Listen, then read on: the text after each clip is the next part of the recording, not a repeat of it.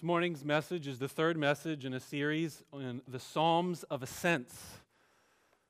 As I've explained in the last few weeks, the Psalms of Ascents are in book number five in the five books of the Psalms. So, in case you're unaware, or this is your first Sunday with us, the biggest, longest book in the Bible is the book of Psalms. It's in the middle of the Bible of the Old Testament. And there's five smaller books that make up this larger book, and they are hymns, poems. They are like the hymn books that are in front of the seats in front of us.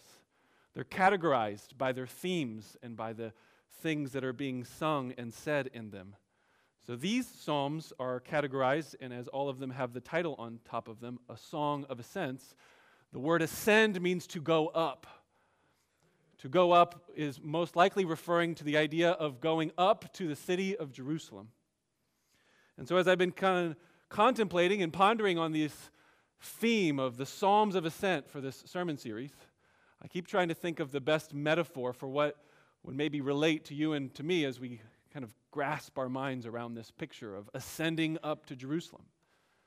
So I'm wondering have any of you ever attended a large Christian gathering maybe a youth conference or a missions conference or some event where it gathered people from all over the world, and maybe it was a, a far distance. You had to drive some way or, or fly in an airplane. Does that sound like, yeah, I've done something like that before, where there was a few thousand people and they're represented from all over the world? I think that's probably the best comparison to what we see here in the Old Testament tradition of ascending up to Jerusalem three times a year, where people from all over the different tribes would come together for this special time of worship. They set aside a whole week or more for this. So it's, it's similar to that idea that if you've ever attended a, a week long conference somewhere, and imagine that it's somewhere far off in, you know, Dallas, Texas, because that's the belt of the Bible Belt. And so it's, you know, the, the Mecca, the Jerusalem, the Holy of Holies. I don't know if Dallas, Texas is really that, but you get the idea. You're, you're going somewhere, and all of the people from around the world are gathering. And when you arrive, after the long journey that it took, the driving through the treacherous roads, and maybe there was icy conditions not too long ago last year. I went to a conference, gathering of pastors, and my flight got canceled because there was this awful snow in North Carolina. In fact, there was maybe half an inch, so apparently North Carolinians don't know how to deal with snow. But I had to drive through the middle of the night to get there. And eventually you arrive, and then you see all of these people gathering together, and you're worshiping the Lord together. And there's this sight, there's this arrival, there's this joy to finally get there and be done your journey. This psalm, Psalm 122, is giving you that scene, that picture. We have arrived. So if you remember in Psalm 120, they have been far off. They are way far away from Jerusalem, whether in their heart or literally, they are living in far off places. In Psalm 121, we saw last week that as they journey on, they don't want their foot to slip. They don't want to stumble on their way. And as they look up to the hills, the hills could be treacherous and dangerous. There could be robbers and thieves. Where's my help going to come from on this dangerous journey?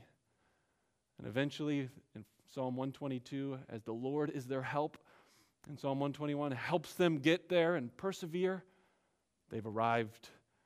So that's our psalm. That's the scene. I'm going to read it, and then I want to walk through it briefly and I have three points for us this morning. So, first, let's read this psalm, Psalm 122, a song of ascents of David. I was glad when they said to me, Let us go to the house of the Lord. Our feet have been standing within your gates. O Jerusalem.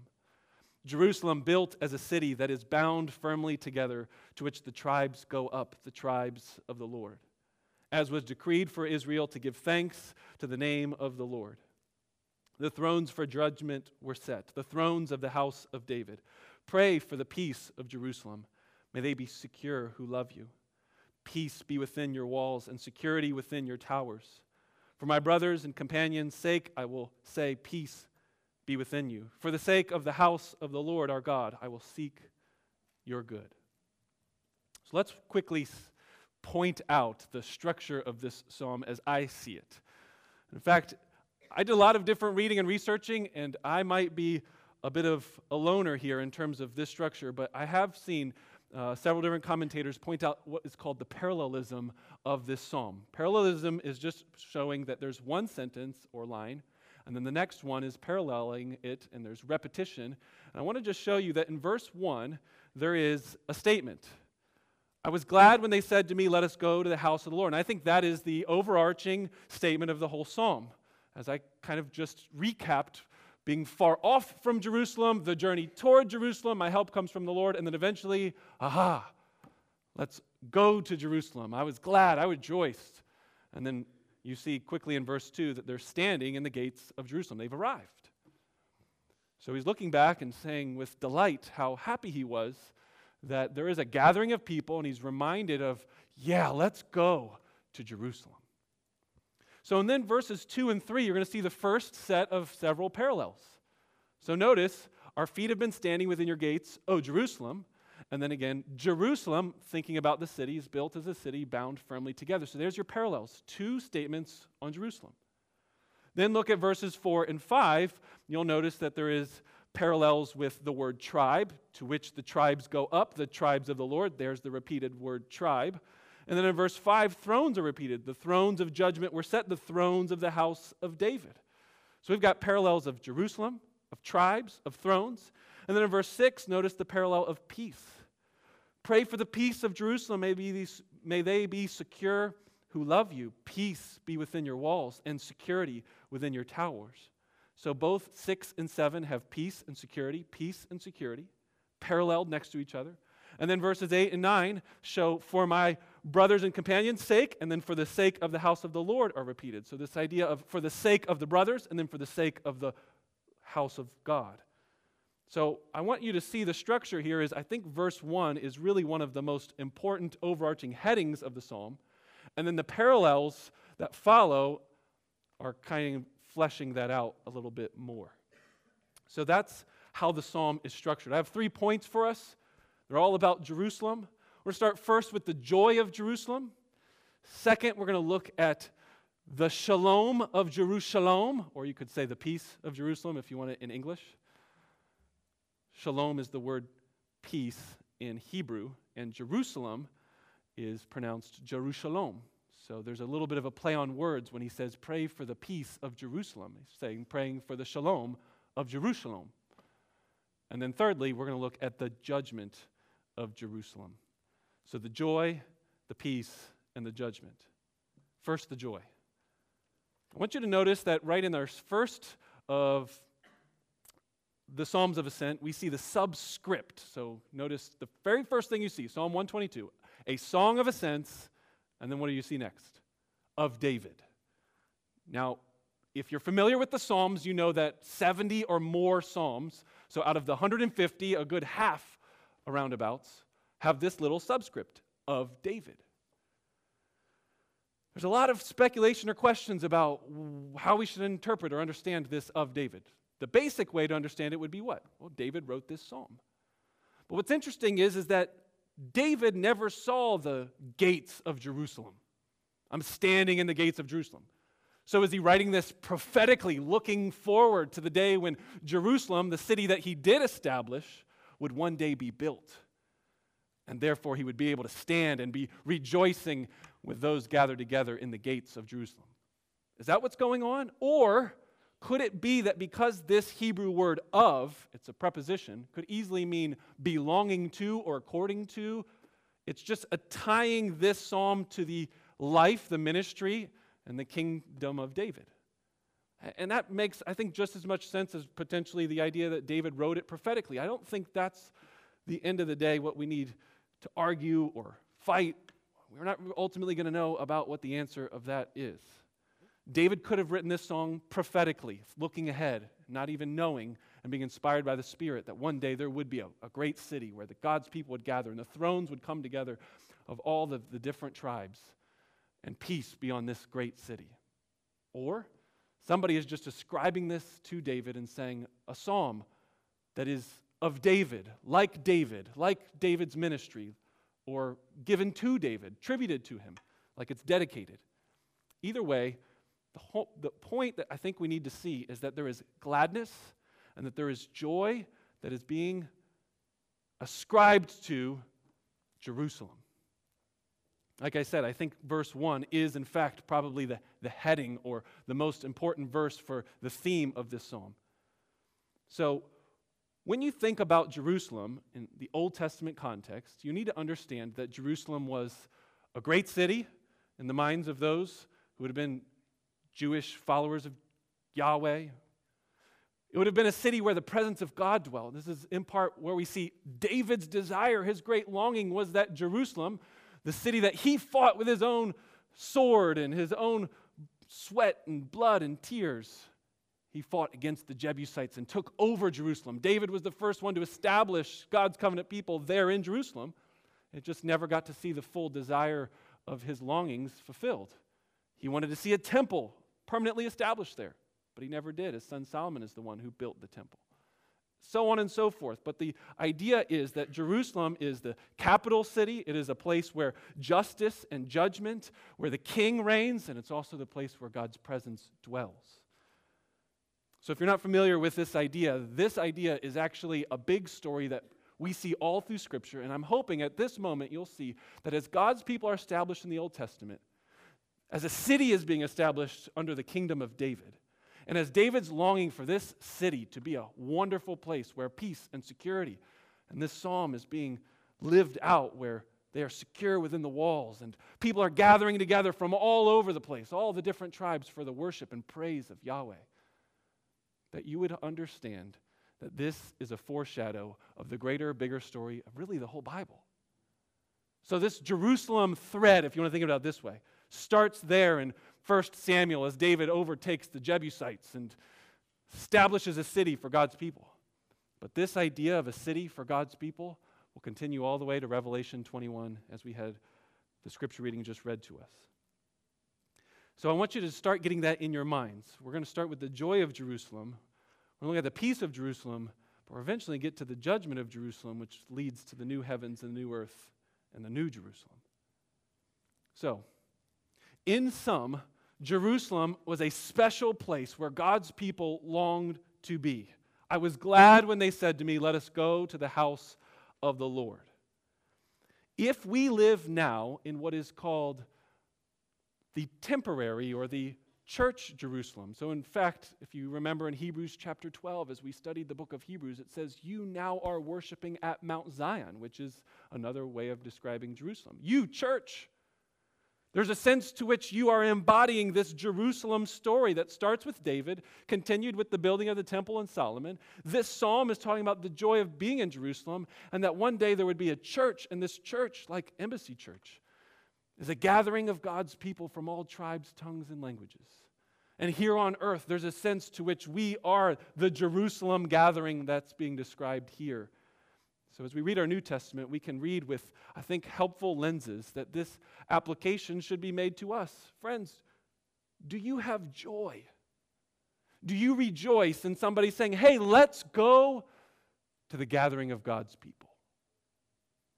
If that is, in fact, the most important verse or theme of this psalm, I think we should pause for a moment to ask ourselves is this true of us? Can we sing and read this psalm and say, Yeah, I have great joy to gather with God's people? Here in the day of the church, we gather on Sundays, not on Saturdays. We gather in not temples and don't offer animal sacrifices. We praise Jesus Christ, who's the once and for all sacrifice. As we gather to center ourselves around God's word and hear Him, is there any sense to which there's gladness, joy, longing, excitement?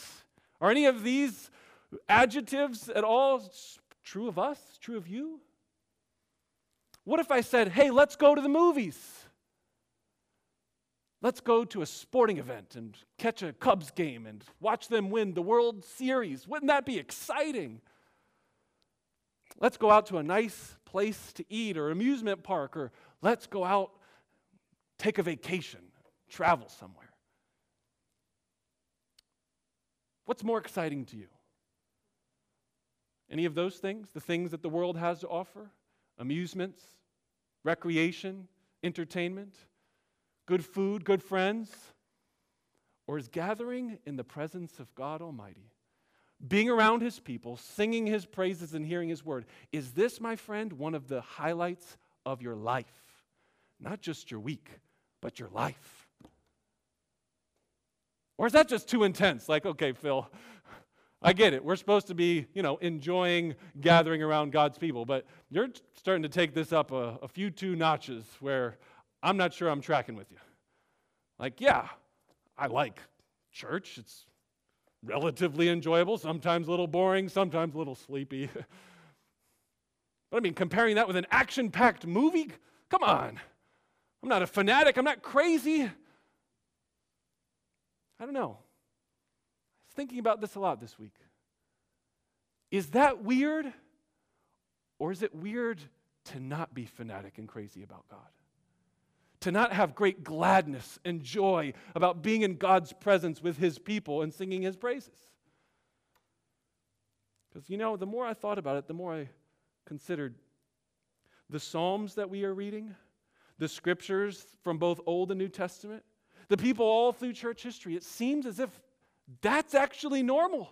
What's weird is for you to come to church and be like, oh, how great is our God? Like, oh, yeah, he's that great. Oh, okay. Well, I don't want to sing too, you know, expressive. I don't want to get too excited. People might hear me and they might get a little nervous about how excited I'm getting about how great is our God.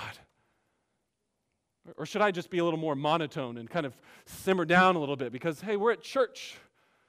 I don't want to catch anybody smiling or having a good time. And church is supposed to be serious and formal and not exciting at all. Oh God, you are my God. Earnestly I seek you. My soul thirsts for you. My body longs for you in a dry and weary land where there is no water. Is there any sense to which you can sing the Psalms like David, Oh God, you're my God, and I search you, I seek you, I earnestly desire you. Like being in a dry and weary land where there is no water, so I thirst for you. Your love is better than life. My lips praise and glorify you as long as I live. My soul is satisfied with the richest of foods. On my bed, I remember you and I think of you through the watches of the night. My soul clings to you. My soul yearns for you, even faints for you. My heart and flesh cry out, Better is one day in your courts than a thousand elsewhere. That's just a few Psalms, friends. So it seems like the psalmists are trying to poetically and provocatively get you to think that being in God's presence is the best thing in the world. Is there any sense to which you have experienced and tasted the presence of God like that? How about the Apostle Paul in the New Testament? I consider everything a loss compared to the surpassing greatness of knowing Jesus Christ, my Lord. Everything loss. I consider them rubbish. The literal word there is dung, manure. I consider everything lost, like manure, compared to the surpassing greatness of knowing Jesus Christ, my Lord. For me to live is Christ, but to die is gain. How would you fill in the blank? For me to live is your family, your work, your career, your profession, your money, your success keeping up your appearance or your reputation. That's my world. That's living to me. Well, then to die would not be gain.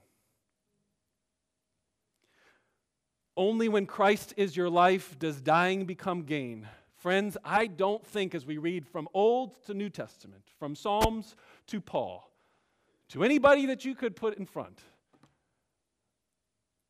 that passionate, zealous, earnest pursuit of God is a mark of normal Christianity. Not, oh, that's for the serious Christians. That's for those people who are really fanatics. I'm just here to go to church every once in a while, make sure I don't go to hell.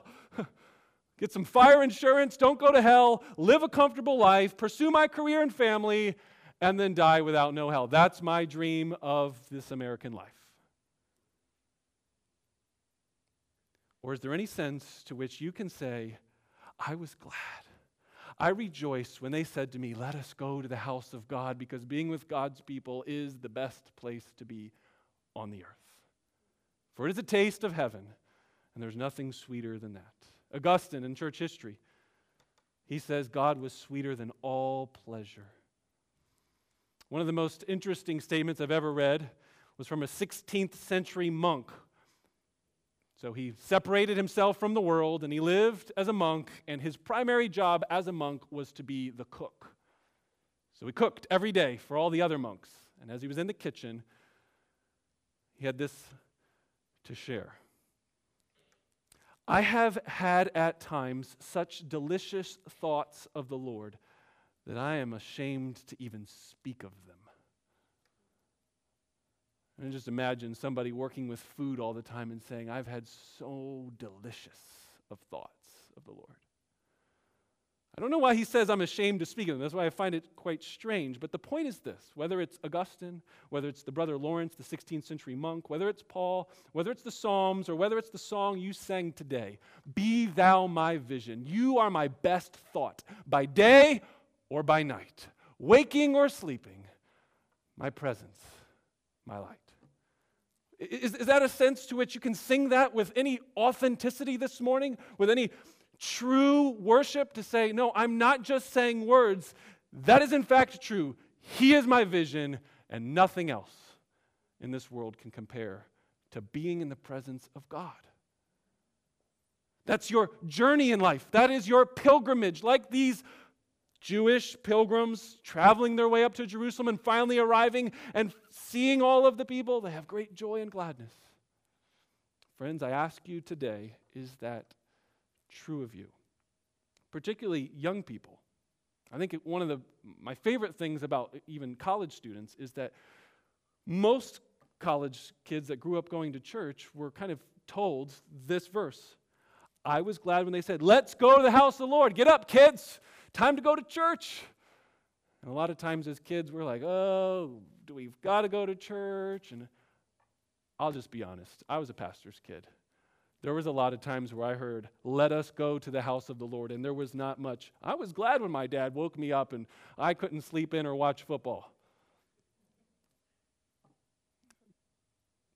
But God changes people's hearts and lives. Has He changed yours? Where you're glad when you are called and summoned to let us collectively worship the Lord. This is not a call for just an individual, but for us to go to the house of the Lord together. So, children especially. Is this what we're teaching our children? That going to church is a drag? Is your body language showing that you're excited? Is the way you talk to them about church showing that this is the highlight of your week and your life to be in God's presence with His people? Friends, I encourage and exhort you to think much on this thought and ask yourself has God changed your heart in this way? Or is this just for fanatic, crazy Christians? I beg to differ. I think the testimony of Scripture and what we see here is that this is normal. I hope and pray that it would be normal for all of us in this room. Point two is the shalom of Jerusalem. This would probably be the second most important point. If the first point is the great gladness of seeing all of the people coming together for worship, I think the second point is that the peace or the well being, shalom is not just meaning peace like there's no war or fighting, it means wholeness and health and just overall well being. So it's a prayer of blessing and hope that the people in Jerusalem would be protected and well kept and cared for and have peace and joy, etc. But I want you to notice that it's not just the verses 6, 7, 8, 9 pray for the shalom of Jerusalem and the peace within your walls and security.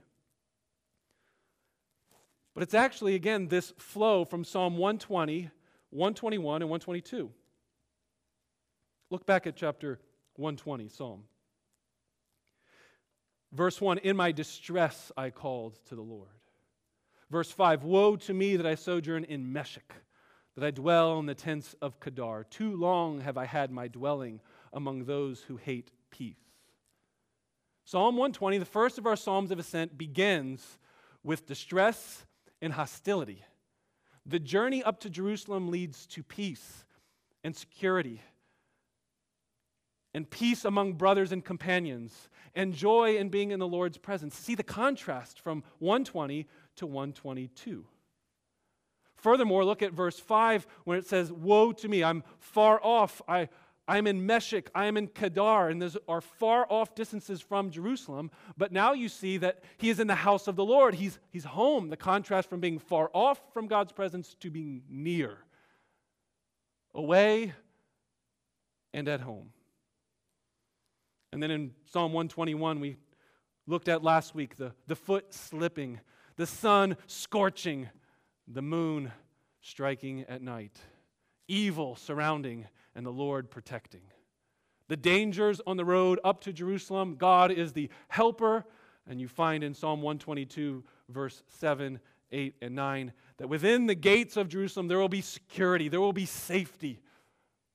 I want you to see that there is a flow from Psalm 120 to 121 to 122, that the contrast from distress and hostility and isolation and dangers are now being felt home, safe, secure, joy. In other words, the place where God's presence dwells and the place where God's people gather should be marked by those things. They should be longed for, they should be prayed for security, safety, rest, gladness, peace, sweet fellowship, worship, and giving praise to the name of God, healing and protection from the dangers of the world around it. Do you see this, friends? Thrones of judgment in verse 5, the thrones of the house of David. There's righteousness, there's, there's judgment that's being given. And these things are all signs of health, of shalom. So, friends, if we apply this to us today, if we think about our gathering as the gathering of God's people here and now, the present day Jerusalem, not the physical location, but the embodiment of the place where God's presence dwells, where his people gather for worship. That's what's being talked about here, and that is, in fact, what the church is. If that's who we are, to what sense is Embassy Church and the church in general a place of security, of rest, of gladness, of peace, of fellowship? I don't think anything has broken my heart more than hearing the stories of the people that have come from other churches saying, I have been wounded by church people. The church I have come from was not a safe place.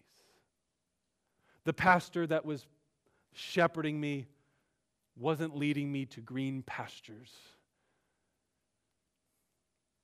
Friends, we should weep and mourn for the fact that churches all around us are not embodying the true presence of God, where his people dwell together with peace, shalom. So, my encouragement to all of us is let us pray. Let us pray with the psalmist. Pray for the peace of the present day Jerusalem, that there would be security around the walls of this church, and that God would protect us from being another casualty in the fight against all the evil that's around us. Pray for your elders and your leaders that we would not be those that lead you astray and would be another story of people feeling abused and hurt by spiritual leaders. And pray for those who are still hurting and need to find a place of peace. Wouldn't it be great to see Embassy Church continue to grow as we see conversions of those who are lost and not at peace with God? and those who are Christians that are looking and longing for a place of peace find it here at this church. Why else do we exist? Just for the sake of ourselves? For those that are outside of these walls, hurting and longing for this peace? This is the mission. This is the vision of our church that as we make disciples, as we gather together, as there's great joy and gladness, that we would want to see that spill over to a lot of other people that aren't here.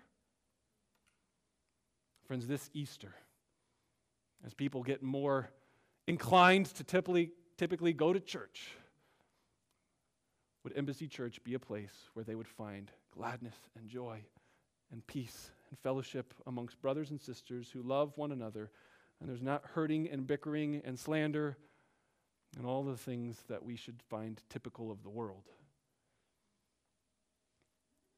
So, what is the source? What is the answer to this prayer of peace? Pray for the peace of Jerusalem. May the walls be secure, and peace within your walls, and security within the towers. For the sake of the brothers and companions, peace be within them, and the good of the city. Where do we find this? Strangely enough, we find it in the judgment that came upon Jerusalem. What do I mean by that? That's our third and final point. We've considered the joy of Jerusalem and the gladness of being in God's presence with his people. We've considered the peace and the longing for this to be a place of security and safety. But lastly, the strange paradox of this story that I said starts with David establishing a city of Jerusalem, continues here today in the, the gathering of God's people in the church, and eventually finds its way in the new Jerusalem, in the new heavens and earth that Erica read for us in our New Testament reading. What's the link that connects all of them? Strange story is judgment. That judgment would, fact, fall on Jerusalem and on its chosen son. Do you guys know what today is? Well, it's Sunday. Do you know the date? It's Palm Sunday. Do you guys know what Palm Sunday is about? When Jesus, Jesus took his trip up to Jerusalem. Much of Jesus' ministry, by the way, was not in Jerusalem. That would have been far too dangerous. He would have died way sooner than what he did. The claims that he was making, the teaching he was doing, he was getting thrown out of synagogues already all over other parts of Galilee, several miles north of Jerusalem. But through the Gospels, you see that the way the Gospel story present Jesus Christ is that he too is making a journey to Jerusalem. And do you remember what happened on that Palm Sunday? Or that first of what have been many Palm Sundays? The Hosannas. Some of us are familiar with the story, right? There's a story of Jesus coming in and he tells his disciples to go find the donkey that has been set ahead of time for him to ride. Never been ridden before. And they go and they get the donkey in a strange set of circumstances. He just says, Go find this guy. And when you find him carrying this water jug, that's the guy. Okay, Jesus, thanks for the clear instructions. They find the guy, they find the donkey, and they bring it to Jesus. And he rides into Jerusalem on this donkey, and they start singing, Hosanna, Hosanna, glory in the highest. But what happens right after that? Turn with me to Luke chapter 19. Luke chapter 19 one scholar has argued that there is a direct, clear exegetical link by the way the Hebrew and the Greek are written, that we should see a very clear connection between Palm Sunday and Psalm 122. In Luke chapter 19, right after Jesus rides on the colt, they start shouting with praises Blessed is the King who comes in the name of the Lord. Look at what happens in verse 41. And when he drew near and saw the city, he wept over it, saying, Would that you, even you, had known on this day the things that make for peace, but now they are hidden from your eyes. Friends, do you know what's going on here? Jesus Christ is riding in on a donkey not as the victor, conquering king that's going to come in and conquer by a sword, but be conquered and face judgment and bring peace to the whole earth and establish a new heavens and a new earth and a new Jerusalem by his judgment. They had no idea. They, their eyes were hidden from this. If, oh, Jerusalem, Jerusalem earlier in Luke's gospel, he prays, he cries out, the city that kills the prophets and stone those who are sent to it. How I have longed to gather the children as a hen gathers under her wings. O Jerusalem, O Jerusalem. He drew near to the city, he wept over it. he cried out. There's a deep longing in the heart of Jesus because he sees those people in Jerusalem and knows what's about to happen. Namely, they will reject Jesus Christ, they will crucify him on a cross. And by rejecting him, they too will receive the judgment. Shortly after Christ's death, he rose again from the dead three days later. He appeared for 40 days. He was showing his conquering death and giving new life and establishing this new heaven and this new home and this new Jerusalem. But do you know that it only took a few decades after that when the judgment that Jesus spoke of here, the reason why he wept over the city is because he knew that the temple and all the people in it would be destroyed. They reject Jesus. They didn't follow his advice. They didn't follow him as Lord. He continued to plead and teach and exhort, the kingdom of God is at hand. I am the Messiah, but yet they they didn't see it. The Messiah that would come and, and be a light to all the Gentiles, no, they would fight the Gentiles and they would lose to the Gentiles, and their city would be crushed. And friends, to this day, the temple that was once standing in Jerusalem has never, ever been rebuilt. The judgment that Jesus was crying over and weeping over still had its lasting effects on those that are looking to the city in Jerusalem as a physical, earthly temple. And what they were missing the whole time is that the temple was the body of Christ hanging on a cross outside of Jerusalem. That it's Jesus Christ's death and his resurrection that was going to establish the new Jerusalem. That the church then would be the embodiment of God's people as they gather together. And they weren't just tribes from every different tribe of Jerusalem, as we see here in our psalm, but rather tribes and tongues from every nation around the whole world. It was greater, it was better, it was bigger than they could ever imagine, and they were blind and hidden from it. Do you see the good news of the gospel, friends? This is what makes us Christians this morning. This is why when we read Psalm 122, we don't just stop at Psalm 122. We see that there is a link from the celebration of Jerusalem and that gathering of people to Jesus coming in the very city receiving the judgment. Oh, how he longed to gather them and be the hen that with its wings gathers and protects them from the judgment. But instead, the God of the Bible, Jesus Christ, this is the good news for us. As we celebrate Good Friday this coming week, as we celebrate the resurrection and Easter, the good news is this that God looks at the judgment that Jerusalem and you and I and all Gentile nations deserve, and he takes the judgment on himself. So he is that hen that tries to say, Find refuge under my wings. As the fire comes roaring through the hen house, the mother hen brings and uses its fire protectant wings as a place of refuge for the chicks to make sure that they will never be burned. That picture, that image, that oh Jerusalem, Jerusalem image that Jesus gave in Luke chapter 13, that's the image of the gospel for us. Jesus receives the fire of God's wrath and the fire retardant, the fire protectant feathers. If you come under the wings of Jesus, you will be protected yourself from this judgment. Therefore, salvation comes through judgment the judgment to Jerusalem and the judgment to Jesus. If you understand that God is just and holy and He will judge, then you know that you need to flee for protection and that protection is only found in Jesus Christ. So, friends, this is the connection. Revelation 21 says that there is a new Jerusalem for you and I to have longing and hoping that one day we would arrive, that we are all on a pilgrim journey. And we're longing for a day when all of God's people, from every tribe, tongue, language, and nation, from all different stages of history, all gather together under one throne, one king, one Lord. And we sing, Hallelujah, worthy is the Lamb that was slain. That's the picture we see in the book of Revelation. And the, the last and final chapters of Revelation talk about this new Jerusalem, and it talks about thrones, and it talks about these people that are gathering.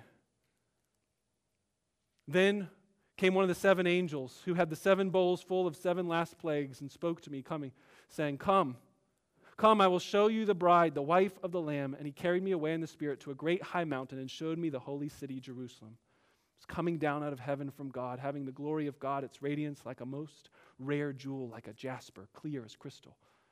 It had a great high wall with 12 gates, and at the gates, 12 angels, and on the gates, the names of the 12 tribes of the sons of Israel were inscribed. And he goes on to describe these gates and the measurement of the city, etc. What I want you to see is this New Jerusalem has these high walls, a secure place where there is no war. There is only peace and shalom. And you see these 12 tribes are part of these gates. Psalm 122 finds its fulfillment in the greater and final Jerusalem in Revelation 21. So, therefore, when we hear this, come, see, long for, go to the house of the Lord. These are all foretastes of the day when we will gather with all of God's people in the new Jerusalem. Friends, let's pray together.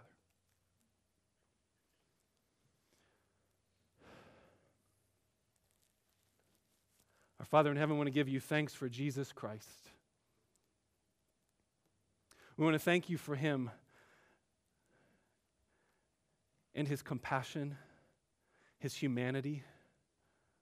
What a picture of Jesus looking over the city of Jerusalem and weeping, crying, Oh, Jerusalem, Jerusalem. Father, we want to give you thanks that because of his compassion and love, because of the good news of Christ's death and his resurrection, there is a better Jerusalem awaiting for all of us. We want to give you thanks that every good and perfect gift that we see here at Embassy Church is just a reflection of the greater glory of the better Jerusalem. So, our prayer, our prayer is for peace, our prayer is for health and shalom, for wholeness and well being, and that this church would be a wonderful embassy of heaven a foretaste, a picture that every week as we gather and all through the week as we love one another, we would help people see what the true church and the true gathering of God's people should look like. God, give us your spirit to fulfill this mission that you've called us to in this world. We pray this in Jesus' name. Amen.